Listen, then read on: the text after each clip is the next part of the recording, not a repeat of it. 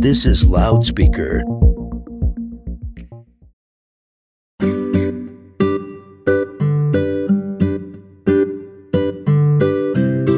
I am here today with Mari Frank, attorney, mediator, professor of dispute resolution, professional speaker, trainer, author of five books. She's her own radio show talk host, media commentator. My goodness, when I was looking over her accolades, she has been on everything The O'Reilly Factor, Dateline, NBC, 48 Hours, ABC Nightly News, and Investigative Reports. And I am so thrilled to have her here with us tonight. Get ready for a very interesting conversation as we talk with Mari today about her amazing book that she co authored called Fighting for Love it's Turn Conflict into Intimacy, a couple's guide. And my goodness, don't we all need that? Welcome to The Spark. I'm your host, Stephanie James.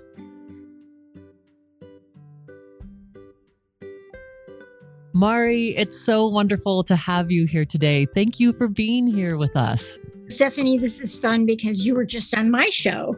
So, this is a chance for us to interview each other and learn from each other. And I thought, after reading your book, The Spark, I thought, wow, this is something that really relates to what you do as well. So, I thought you'd enjoy talking about fighting for love, turn conflict into intimacy.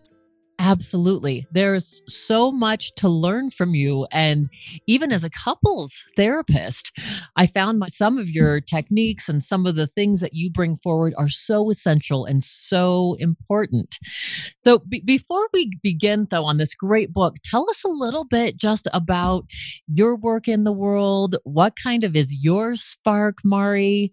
What's impassioned about your life right now. Give us an overview of what's happening in your world and where you've come from.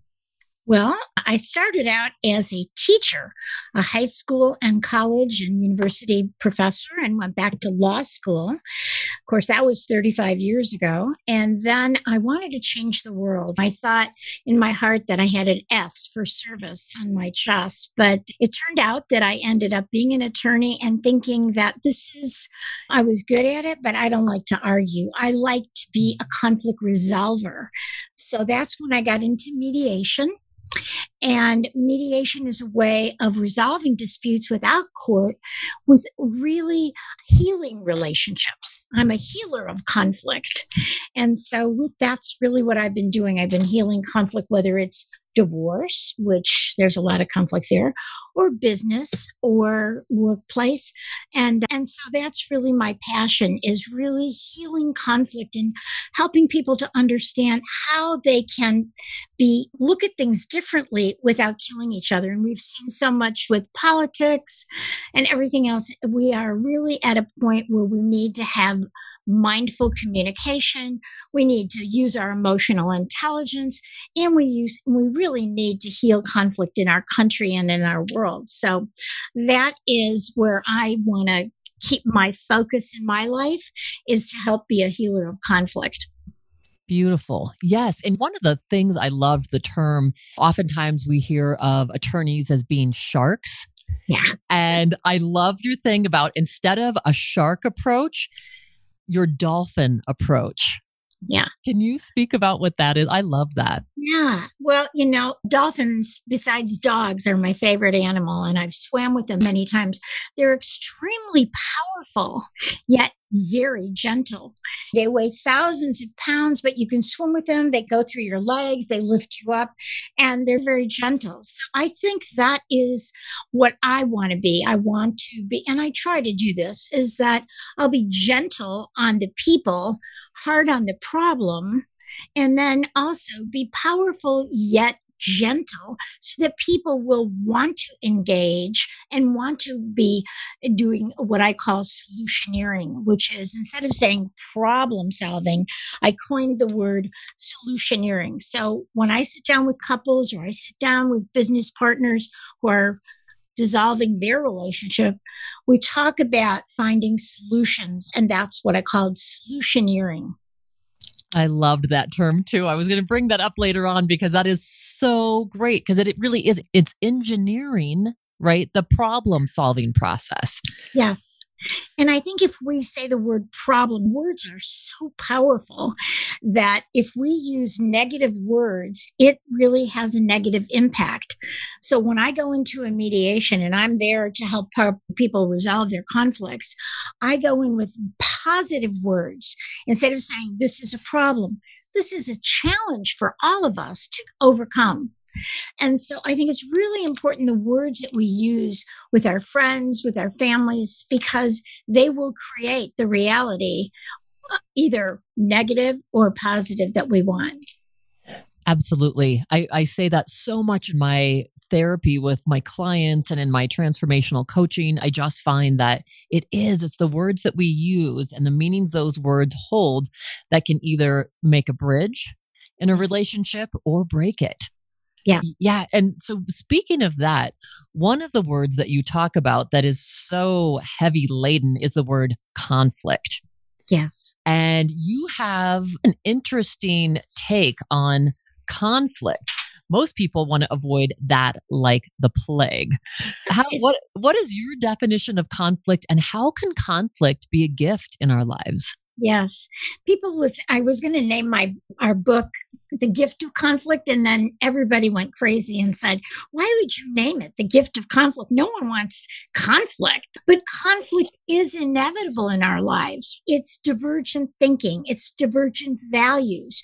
And so if we can look at conflict as an opportunity. In fact, the Chinese word for conflict is really made up of two different symbols.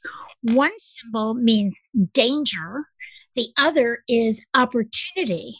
So we have a choice. When a conflict arises, if you think about anyone you've had conflict with, a spouse, a teenager, a, a business partner, a, a, a, fellow workplace person that you get either a boss or someone who is your peer, you are, you have a choice in that moment when that divergent thinking occurs, you have a choice. Can I say this is an opportunity for me to really resolve this and get to know this person better and think of something more creative to, to solve this? Or do I want it to escalate to where we hate each other? And uh, we've seen too much of that in our society. And yeah, it, it I choose that it's an opportunity. It's an opportunity in disguise. And so if we look at it as, what gift is there for me? What can I learn from this? What am I really, what do I really want? Do I want more respect?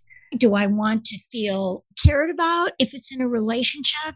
What am I missing or what is someone doing that they're they're even when someone says something nasty to you that's a sign of disrespect and we all want to be respected so conflict can be an opportunity in disguise if you choose to make it that way and i choose to make it that way that this is out of conflict comes a lot of beauty when you think about conflict in nature like when the uh, caterpillar goes through all this conflict in their body and then they come out as a butterfly. If we look at that in our own lives when we've had conflict, you know, we've uh, evolved. And so it can be a gift if we choose it to be such beautiful words. I love that. I love that because I think oftentimes couples in the moment, they don't realize that they have a choice and I, I also I, I, just i'm resonating with you so much because there really is that opportunity that we can look at what is the goal of this communication even if the communication comes out of conflict we have this choice to make it an opportunity to understand and connect with one another instead of have it be something that's divisive. Right. so yeah that's such a beautiful reframing of conflict that we don't have to be afraid of it. That can it yeah. can actually be something so powerful in deepening our relationship and asking for what we need out of relationship. Love that. Yeah we don't uh, you know what i've learned in my long life here and also with dealing people with dealing with people in conflict for the past 35 years as an attorney mediator, I see that people will escalate it in certain ways by uh, blaming each other, attacking each other. If it only takes one person in a conflict to be, to rise above that and to be calm and to be mindful and to change the game.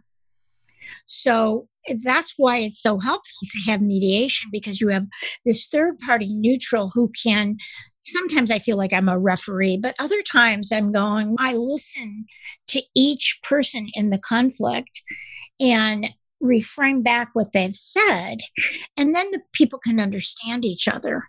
And so I think that it just takes one person in that conflict to say, wait a minute, what do I really want? I really want to resolve this. So no matter if, if someone attacks you or is disrespectful, I just have to be the one to be mindful and put up my golden shield, so to speak, and just not engage. It's about that other person. It's not about me. Of course, if I did something wrong, I have to ask for forgiveness and, and be, but if I'm not engaging, then I can be the transformational person in that conflict. And that was the question I was going to ask you because when people get what I call activated or someone gets triggered, and so it, it is maybe explosive or intense emotions for a moment, and maybe both people are having a difficult time disengaging what is your advice? What should people do in those heated moments?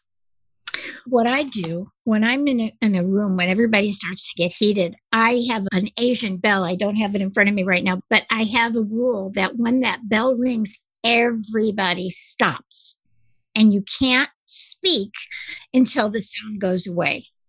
Now, that is a neurological thing to do because when you disengage and you breathe, you can go from your amygdala, which is the reactive part of your brain, the fight, flight, flee part of your brain. And you can then, when you just get centered for a moment, you get back to your frontal lobes, which is your executive thinking.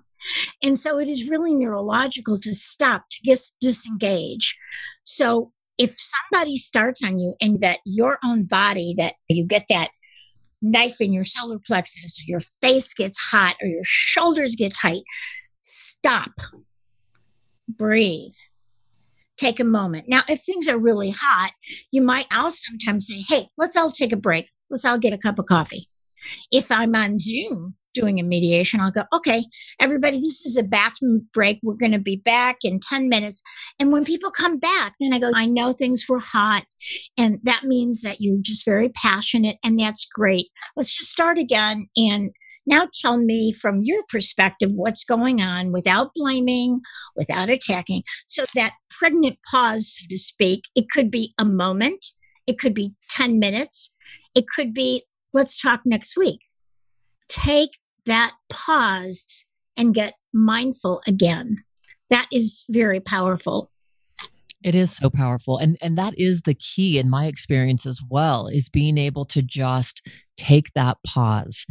And couples that I work with too, one of one of the I love this, a couple came up with their own term for when they get to that place. Yeah. And they say landmine one of them will say, you know, that they realize because in couples, as so well, oftentimes they get in this patterned conflict.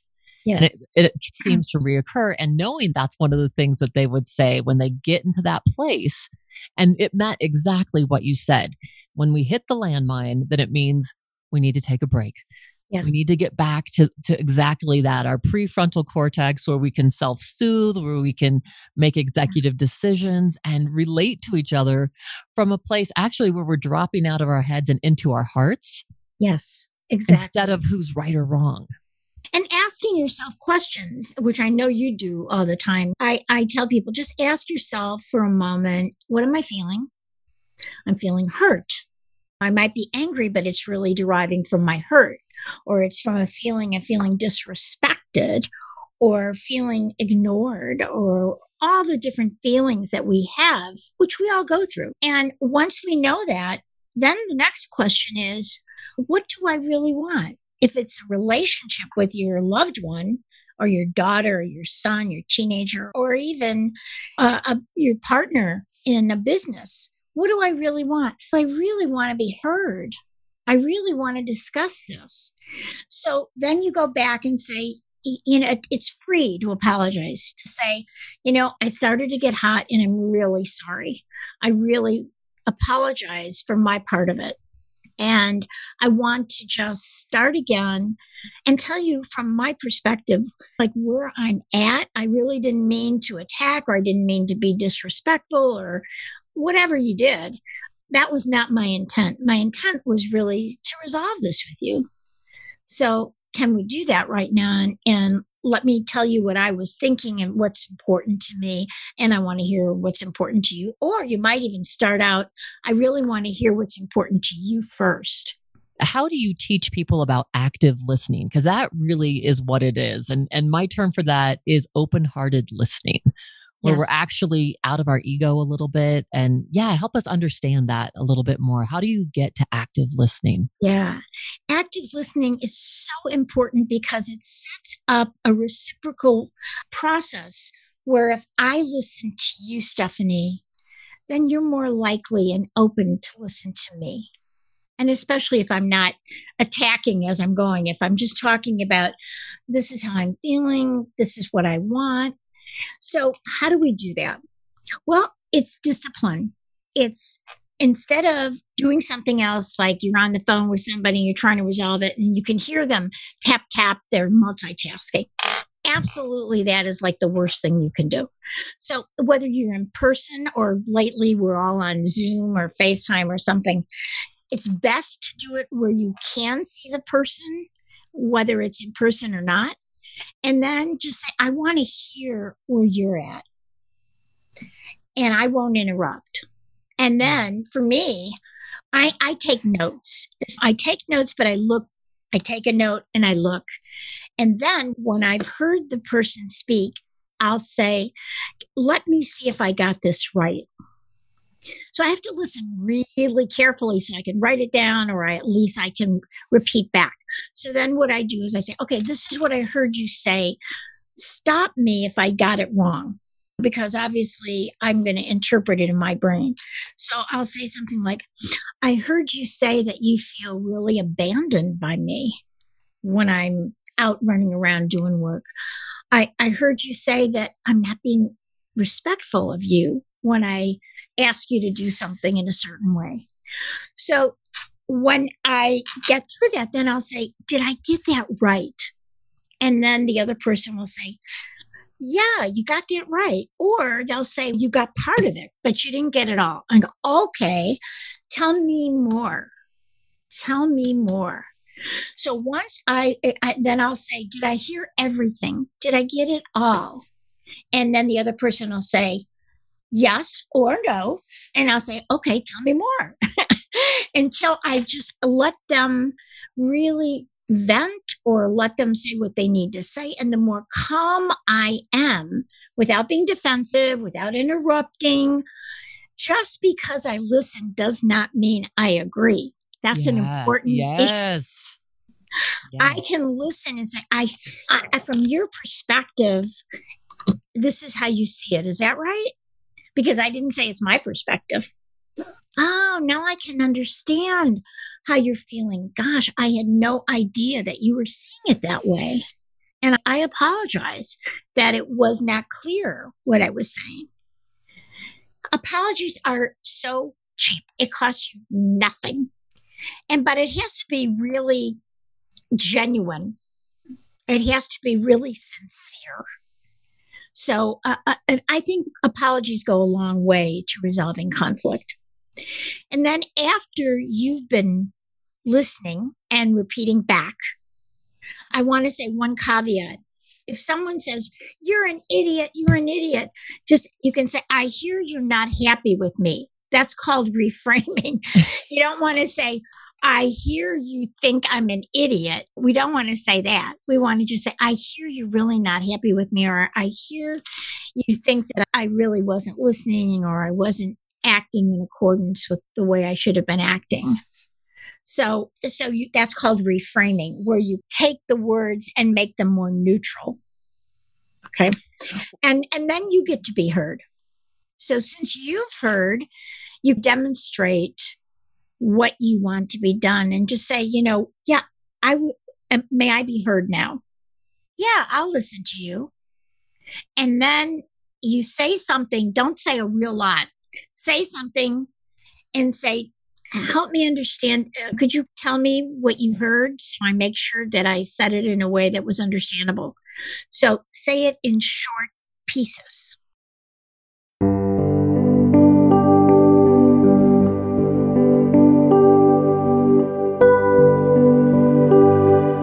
I think that's all such important information. That whole thing of that active listening where you're not interrupting, like you said. And I think it's important too that if you're doing active listening, you're not thinking of your response to what the person's saying either. It's like being very present. Yes. So that you're holding the space, you're holding this other person in respect and really being there, being present, listening to what they say. I love the idea of writing it down so that then you're reframing it back. And my goodness, I cannot emphasize enough how important it is to check out, like you were talking about, checking out the meaning. Because even if we are with a partner for 30, 40 years, I've had, I know you've had these clients and I've had these clients that think we know what each other thinks. It's almost like we can read each other's minds. And I'm always like, no, you cannot. And the only thing we have to communicate be- besides our nonverbals are words. Yes. So we, we have to get back in that place of curiosity where we're like, wow, I really want to listen to this other person's point of view. And be- because we're two different people, it's really easy to misinterpret. Yes. I want to make sure if you and I, Mari, are, are talking or we had a conflict, that I'm really listening. So I'm really getting what it is you're trying to tell me. And if I'm really listening, like what you're talking about, and I'm either writing it down or I'm just listening intently. I'm not thinking about what I'm going to say in response to be defensive. If I'm really doing that, it really empowers me. People don't realize how much information you can get by just listening. If I listen carefully, I'm empowered to suggest things that might work to resolve the issue.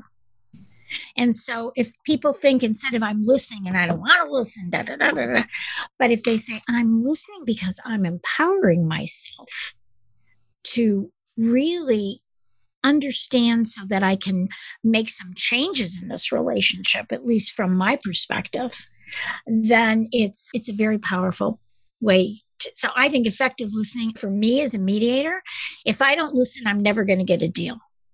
Same thing if you negotiate. If you don't really listen and be present, like what you were talking about, be mindful, be conscious, and I got my head somewhere else, there's no way I'm going to miss things. And I'm not going to be able to address everybody's needs and get their needs met, nor mine. And I love the other piece that you said too about having things time limited because we know we all reach that threshold if we're talking something to death and we just shut down. So to be able to say, as you said, after the first person goes, when you're the one responding next, to not go on for half an hour. And I just think there's power in being able to say, I want to respond. I want to say that I've heard you and we can go into this conversation. And yet let's not drag it into ad nauseum. Exactly. And sometimes people will say the same thing over and over. And they think if they say the same thing over and over, what it's going to do is convince the other side. and I'll sit there in mediation. I'm going, I, I have one client right now. She she wants what she wants, and she'll say it the exact same way, like 10 million different times. And then I'll say, This is what I heard. I heard you say this. Is that right? Yes. Okay. She'll say it again. I go, remember, I, I just told you that I heard you say this. Is this right? Yes, because it, we, otherwise you go in circles. You go in circles. So yeah, it's really important when you want what you want, you're not going to get it by browbeating the other side.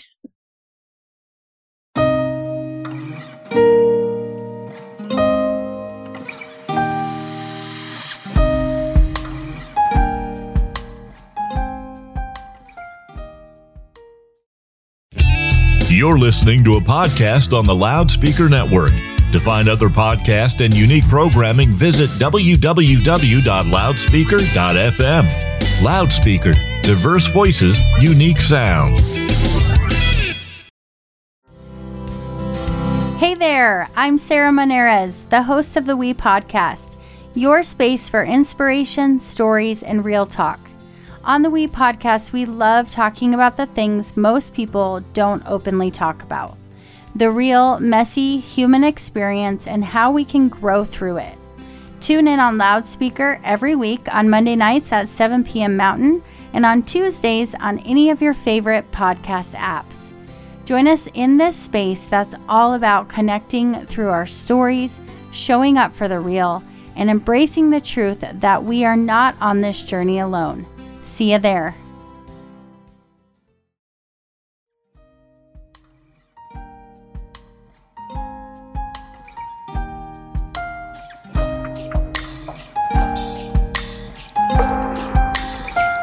And all of this is so important, right? During this time of pandemic, when our all of us have been, if we live with a partner, we've been with them quite a bit. And so I imagine in your business, you're seeing a lot of this. I see a lot of this where people either are really having powerful connection and communication right. or things are really breaking down and they're struggling. Yes. What would your advice be for people right now that are really in that place of struggle and conflict? It's another opportunity in disguise. But I think you need to, whether you're in a small apartment or you're in a large house, you need to have some autonomy and togetherness. And so it might be hard because let's say you've got five teenagers or five little ones, even worse. So you have to find time to, to have some time to yourself. And you have to have time to really connect. And you have to set boundaries. And boundaries are not easy, especially when you are shuttered up in the same house and you can't go anywhere. So I suggest you take walks sometimes. And I take walks with my dogs and my husband, and we get out in nature. And I see parents, even with teenagers, going for walks and it's wonderful. Luckily, I live in Southern California, so it's 80 degrees and uh, most of the time. And even if it's 60, that's still great. So we can go somewhere and get out. But even if you're in the snow, you can just get out of the house together, do something that is fun do something that's enjoyable, but make time to connect. And again, you want to be respectful. You want to, I have these, the six A's of any relationship, which before I forget them, you want to be appreciative. Every night, my husband and I say to each other, three things that we're grateful for that happened during the day. Whether it's something we did together or something that happened, I could say, gee, I had this wonderful talk with Stephanie James today, and she is the author of The Spark. so I can, that will be one of my things. Or he might say, I had a great talk with my dad. He's been sick and he really connected with me. So we do three things. And then we appreciate each other. So I say thank you for everything that my husband does. I say thank you for everything, little things, big things. That's a huge thing is being, people want to have gratitude for what they do. Okay. So appreciation. Another one is affection. Right now, it's hard. I have my co author in my book is not, he's single now. He's uh, not in a relationship right now. And he can't wait for this to be over because he said he's so lonely. Even though he's on Zoom all day long and he's with clients, it's really hard. You need to have that affection, that touch so I tell people, get a dog or a cat. You know, I got my two dogs and my husband. I'm so lucky. that I can get affection. You can't forget to have forget uh, affection with your kids and your family and you miss hugging friends that's really an important thing do something. There's, I heard that there's no dogs at the ASPCA anymore because everybody has adopted dogs and they're like, they're unconditional love. Dog is God spelled backwards. So for me, when I am cuddling with my 80 pound golden retriever or, or my Boston Terrier, it feels good. So that's another thing. Do that with your loved ones, your kids. It's people that are around you, get a lot of affection. Another one is assurances. Be say what you're going to do and then do it. Mm. And don't do something underhanded, cheat on your spouse. You need to have a I need to know that I can trust people who are in a relationship with me. I can trust my paralegal. I can trust my friends. And if I can't trust people, then I need to be in in a different relationship very important for me to be able to trust. And then acceptance. You usually are in relationships with someone who's different than you. And so this is a biggie is accept without trying to change. And people get into relationships and they think they're going to change. And and I hear this when I'm in divorce mediation it one spouse will say you kept trying to change me. You wanted me to be like your mother or you wanted me to be different than i am and you never accepted me. So that's another one. And then allowing for the differences just really having fun with it beyond accepting. It's like really allowing. You need your time alone. You need to go fishing or hunting or whatever.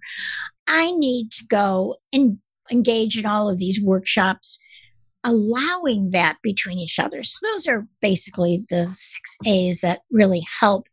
And and it's harder when you don't have that a part time, but you have to make that a part time too.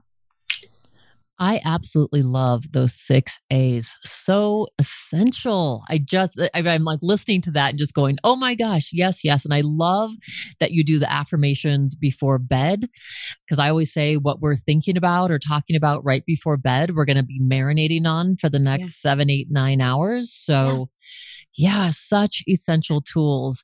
And I'm curious, w- would you be willing to share, Mari, something from your own life when this conflict, when a conflict or something became a gift for you? It, I would say that it's a blessing in disguise and it's probably an opportunity to grow. My husband and I have very different political thoughts, and that it has been really rough during the past couple years. And, and so uh, at first I wasn't really walking my talk and it would escalate. And that wasn't healthy for me or for him. I'm human. So that's the way it Thank is. God. Yeah. yeah. I'm still in this incarnation. If I was an angel, I wouldn't have to be in this body. But what really helped me was to be conscious about it and to say, what do I really want? Do I want to allow or accept who he is and what he's thinking? Do I want to be respectful? And do I want to be respected? So when I ask myself those questions, that's when we would say if things started to get where it was a little bit escalated, we would just say, okay, no more. I accept where you are. You accept where I am. We're not there. We agree with so many other things in our lives. We'll just let it go. And so that has been a big challenge for me, but it had also been evolutionary because I have to keep taking the pregnant pause or or taking that time out or making that off limits. Sometimes things have to be off limits. If everything else is working, just make that off limits. That's that I have to accept. That's who he is. He has to accept where I am. And that's it. So, yeah, some people listening may be in the same situation. And the same thing happens with really emotional issues like politics, religion. I have friends that go to our church that husband never comes. He goes to the Catholic church. He comes to our New Thought church. And she isn't there. I feel fortunate because we can go together. It's acceptance. That gets back to acceptance and respect for the other person. And what a great example. It's like that love and acceptance and respect for one another when you can say the things that you two said to each other. Okay, we are not going to agree on this. And that's okay. I still love you. I still think you're an amazing right. human being, and I don't have to agree with you on everything. What right. an amazing growth edge that is. Yeah, it, it's an evolutionary thing. Now, if there was cheating, that would be different. There, again, that gets back to boundaries. When I say accepting or allowing, that doesn't, I have to have certain guidelines and certain boundaries something if someone wants to think about something differently than me and it doesn't hurt me then it's okay. It doesn't hurt me. But if it was something about our relationship that would be a different story. I just wanted to clarify that. I don't accept or allow and i'm sure he wouldn't accept or allow if either one of us were you know cheating on each other things like that okay? Or lying there's certain things that these are my boundaries. This is getting back to gentle yet powerful. Gentle, be hard on the issue and soft on the person. Yes. Yeah. Thank you for that distinction because I think that is really important. I know a lot of the times when I have couples in to therapy, one of them will say, This is just who I am. I'm just grouchy every day and you just have to accept me for who I am. And I always say, no, that's a cop out. You know, that's the way that this person's choosing not to show up in relationship. So right. I do appreciate that. I think one of the gifts that we give one another is to allow each other to be our authentic selves. And yet we each have a growth edge. We don't yeah. come into relationship perfect. We never arrive there. And there has to be boundaries. There has to be things like no verbal abuse, no calling names, no cheating. There, there has to be these boundaries in relationships and no lying. Exactly. Those, those are all just deal breakers. So yes, I can accept you and allow you to show up as you are. And I'm still going to have the boundary that, yeah, this is where it stops with me. And that gets to the uh, issue about negotiating. And people say, you don't, I don't know how to negotiate. Everybody knows how to negotiate. Some people have it at a higher level and I teach negotiation. And you basically have when, when conflict arises, you can negotiate for change. First, there's really four, you only have four choices, right? I can change myself, which I think it's great. When people go to you and they're in a difficult relationship, they'll go to you and you help them to see their part of it. So important. I really am a believer in therapy. So this is a, a good uh, advertisement for you. I'm a hundred percent believer in, in therapy. I ask all my clients to go through uh, therapy. Okay. So that's number one. Work on myself. Negotiate with myself for change. Then the second thing I can do, that's one, one choice. Another choice is to negotiate for change, to really sit down and say, look, this is really important to me. What's important to you? Can we, if I do this, if I am home every night, will you just take trips once every two months? Something like that.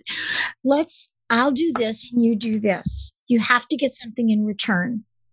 Okay. So that's the second thing. The third thing you can do is you can just be miserable, not negotiate for change. But people need to realize in a relationship, being miserable is a choice. It's a choice. And fourth one is you can just leave. So this is the order that I suggest that people do from all the years of seeing divorcing people with the blame and the guilt and the nastiness and the accusing and the attacking is number one, work on yourself. Be the best you can be. And you can at the same time or next negotiate for change. People only change if they want to, but if you're negotiating for change, I'll do this if you do that. Third one, being miserable is a choice and recognize it. If you choose to be miserable, that is your choice. Or getting up and leaving, sometimes that's the best choice. Sometimes it's a cop out. So if you try the first two, work on yourself and then negotiate for change. If you try those two and they don't work, and number three of being miserable is not a choice you want to make, that's when you know it's time to leave. That's when you know. Yeah. And I, I love that you're giving people permission because I think so many times people feel like, oh, no matter what, I need to stay. I need to work this out. I made a promise at one point, so I'm going to stay in this no matter how bad or abusive or negative it gets. And people do, they don't have to stay miserable. Part of making that choice is okay, we've worked on this, we've tried these different things, and the, the next logical choice is we need to get out. And it doesn't have to be nasty either. If you've tried number one, meaning worked on yourself, and you've tried number two, negotiating for change, and you neither of you want to be miserable, you could say, you know what, we tried these things. Let's come out of this marriage or this relationship in a positive way, or let, let me leave this company in a positive way. So if you've done this with dignity, if you've done this with consciousness and mindfulness, then you could just say, this isn't working for you and it's not working for me. I don't want to hurt you. You don't want to hurt me. And that's when those people come to me in mediation. Oh, I'm so thrilled because they come with an adult attitude. We've tried everything. It isn't working. It's 30 years. We've grown apart. We've, we just can't do it. Then it's a better way to go than litigation. They're really problem solving. They're dividing the community property. They're working on child support, child, child custody, spousal support. That is the beauty when they've really done this with all their heart and genuine soul. And it's time to move on. And I believe that sometimes we come together in a relationship to grow and when we've outgrown each other, sometimes it is time to let it go. The title of your book, Fighting for Love. Why is that so important? And what does that mean to you? Fighting for love means that you're fighting against anything that gets in the way of really having a loving relationship. So you want to fight against the the anger. You want to fight against the blaming, fight against the, the, the guilt, the attacking, and fight against anything in you that keeps you from getting the love you want. And it usually starts with us. I notice that if I work on myself and I fight against everything in me that wants to attack or wants to control, or wants to be disrespectful to give me power. If I fight against that in myself and I fight against that in our relationship, then I'm going to turn conflict into intimacy because when we really connect by listening to each other, it transforms that conflict into a very connected, intimate relationship, which improves your understanding of each other, improves your communication, and you know, and your sex life. You're making love together. You're going to feel that you are really with your soulmate, and it's a beautiful evolution. It really is. Absolutely beautiful. Love that. Thank you so much, Mari. And and what would you say if you had to leave us with an essential message for listeners that are still we're still in this pandemic, we're still dealing with a world that at times is very unpredictable. What would your message of fighting for love and the importance of this communication and connection, what would you leave us with? I would leave this with you doing your own inner work, which I know you believe in also. Always ask for what you want, not what you don't want. So when you're talking to your loved one, never say, don't do this. Say, I would be thrilled if you would do this. Or I would love this and I want to know what you would love. So that you're now focusing on this thing here, this connection of asking for what you want, but be clear. Find out what it is you really want. I want to feel loved. I want to feel connected. I want to feel appreciated. I want to feel respected. tell each other this. Everybody really wants those things. And just say, okay, we both want this. So let's work on it. Let's work on it. And then you can turn that conflict into intimacy. Yeah. Yes. So it's focusing on what we want instead of what we don't want in Yes. relationship. Yes. And what a beautiful way to help people to really work out their struggles, their difficulties, and to really come together. Mari, thank you so much for being here on the Spark and sharing your just Yeah. important and valuable message with us. Thank you so much, Stephanie, for having me, and thank you for being on my show. It's I think we are on a similar wavelength, so coming from different different paths, but going to the same destination of you know connecting and being loving and being the best we can be.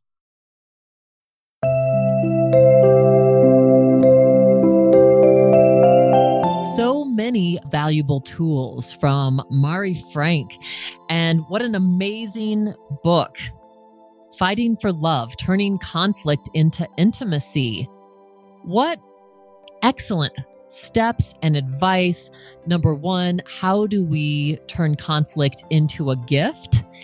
And it is a gift when we learn how to do this open hearted listening. And when we're able to do what Mari called active listening, and we may choose to do that through writing down what our partner is saying when we're in those kind of conversations so we can come back and get clarity and further connection. And the goal of these conversations really to be connection, understanding, not who's right or wrong, to step out of our egos. This is just essential information.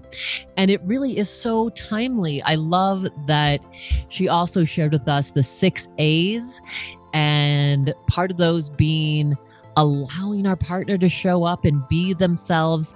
Again, still having boundaries, still knowing where those boundaries lie, but really accepting one another for who we are and that we're not going to be the exact same person. Also, I love the affirmations before you go to bed. Such a great idea to end the night with what we are grateful for. And it can be during our day or also things that we're grateful for one another. And I love that because it puts that deposit in each other's emotional bank account. Really important stuff.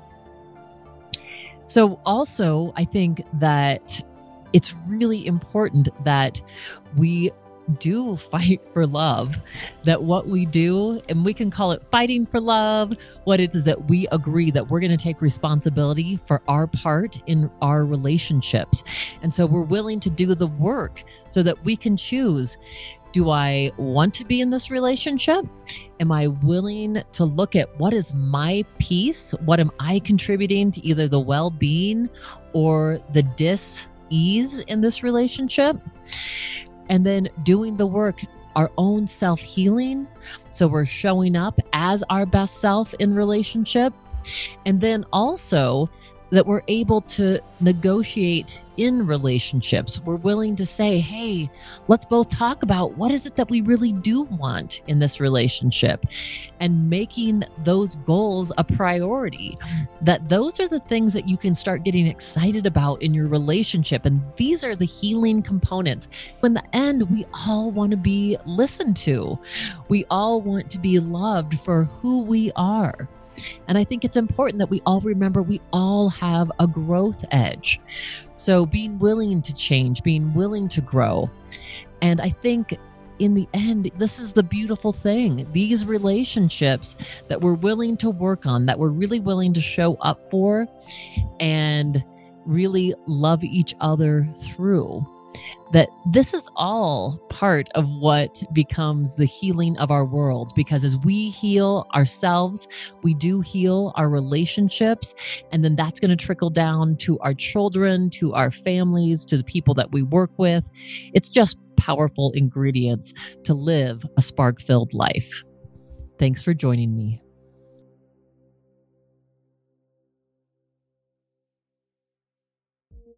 This has been a production of Loudspeaker Networks. For more on this and other programs, visit loudspeaker.fm.